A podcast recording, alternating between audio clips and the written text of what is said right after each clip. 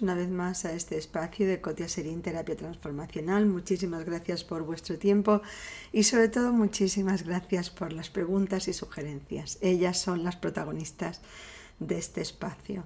Fijaros, me pregunta una compañera el tema de las parejas, que yo siempre, cada vez que hablo de parejas, siempre digo que lo más importante es aprender a negociar.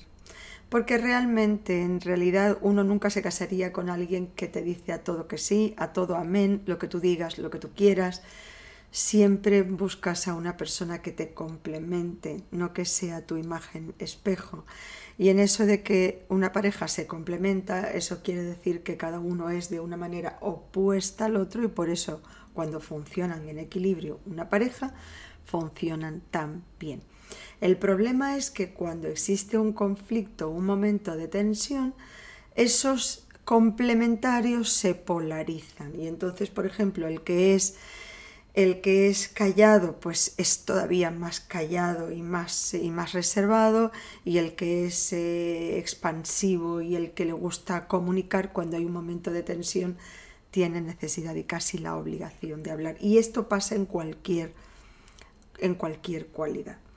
Por eso es que os digo que es tan importante en una pareja no que los dos piensan, piensen o sientan igual, sino que aprendan a negociar las diferencias. Ahora, negociar, que es lo que me preguntaba esta chica, negociar no es tan sencillo. No es tan sencillo. ¿Por qué?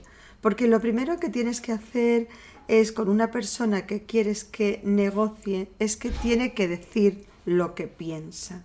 Tiene que expresar lo que piensa.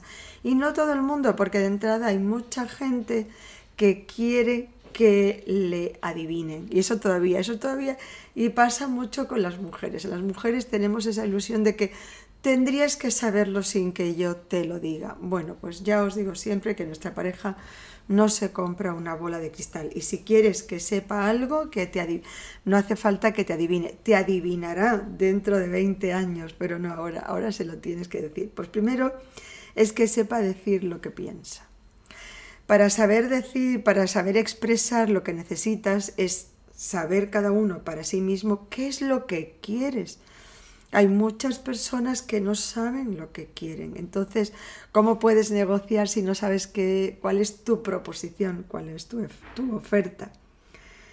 Sentirse satisfechos cuando consiguen lo que han querido. Y eso, no os creáis, no es tan fácil. Hay muchas personas que han luchado por algo. Os pongo un ejemplo. Uno quería ir a la playa y el otro quería ir a la montaña, y finalmente dice, venga, vamos a ir donde tú has dicho.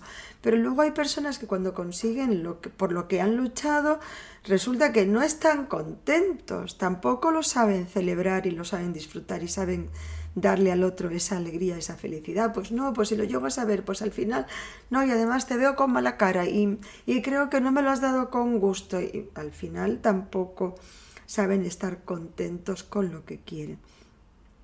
Y sobre todo, que eso que tú deseas, pues hay que actualizárselo al otro. En una pareja las, los dos cambian, los dos van cambiando.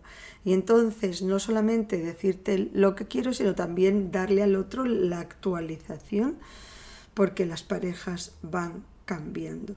Eso es muy importante, dedicar tiempo en, la, en las parejas para charlar. Nunca lo diré suficiente. No puedes tener un socio que es tu mejor socio, tu socio más importante, donde no os dediquéis tiempo. Lo ideal sería una vez al día, aunque fuera poco tiempo. Y cuando me refiero tiempo, no me refiero tiempo juntos viendo una serie. No me refiero tiempo saliendo con otras parejas. No me refiero tiempo cuando cada uno está contestando al móvil o, o dando un like en Facebook. Me refiero tiempo de calidad. Tiempo, si hay niños, sin los niños, incluso tiempo donde las parejas puedan dedicarse, pues como cuando salían en una cita, dedicarse a mirarse a los ojos, a estar centrados cada uno en el otro. Y eso tiene además una lectura también, eh, en un lenguaje corporal también.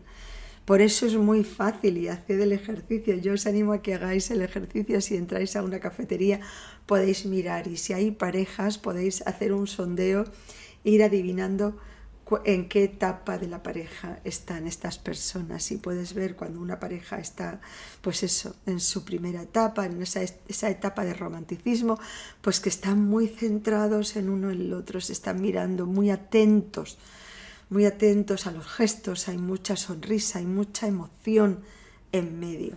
Y muchas veces, y él sería el cliché de una pareja, pues ya que lleva muchos años, pero además de que lleva muchos años, pues que están aburridos uno de, del otro, y entonces uno está leyendo el móvil, el otro está leyendo el periódico, o viendo la tele, o viendo el fútbol, o viendo lo que sea. O sea, mi centro de atención no está en la persona que tengo delante, si está, sino que está en cualquier otra cosa. Entonces, eso es muy importante, dedicaros tiempo de calidad. De verdad, que no pase una semana, que no pase una semana, sin que hayáis tenido al menos una hora de conversación, de tiempo de calidad. Acordaros que para que ese tiempo se aproveche, debemos de saber dejar los conflictos de lado. No es el momento para sacar conflictos, sí, y si hay que resolver un conflicto habrá que fijar un, un tiempo extra, sino que más bien es el momento para decirnos por qué estamos juntos, qué es lo importante de estar juntos, darte también una actualización al otro, decir, no sabes qué semana he tenido, no me ha dado tiempo ni de contarte esto, lo otro, me ha pasado esto, he estado un poco triste o, o, no, o no sé qué me ha pasado esta semana, el tema de los, de los niños, pero para eso es muy importante que haya silencio, y me refiero a silencio que no haya ninguna distracción en nuestro entorno.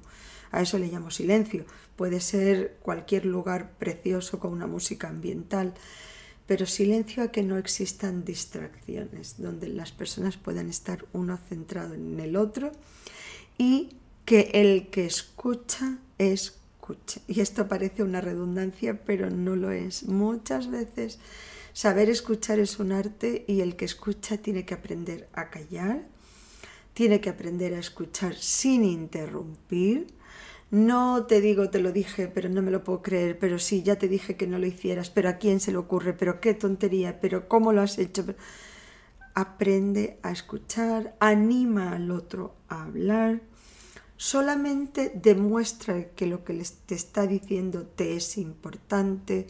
Síguele la emoción, intenta ponerte en su piel con lo que está contando, no te adelantes con juicios ni con es que ya te lo he dicho mil veces y no me haces caso.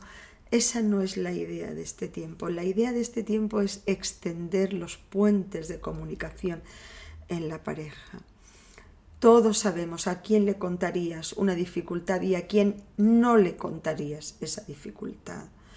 Y justamente a las personas que te, te gusta compartir con ellos los momentos buenos, pero sobre todo los momentos difíciles, son esas personas que saben escuchar, son esas personas que no te sientes juzgado, son esas personas que te dejan hablar y te acompañan y están contigo y sientes que te están escuchando y que están viviendo tu emoción.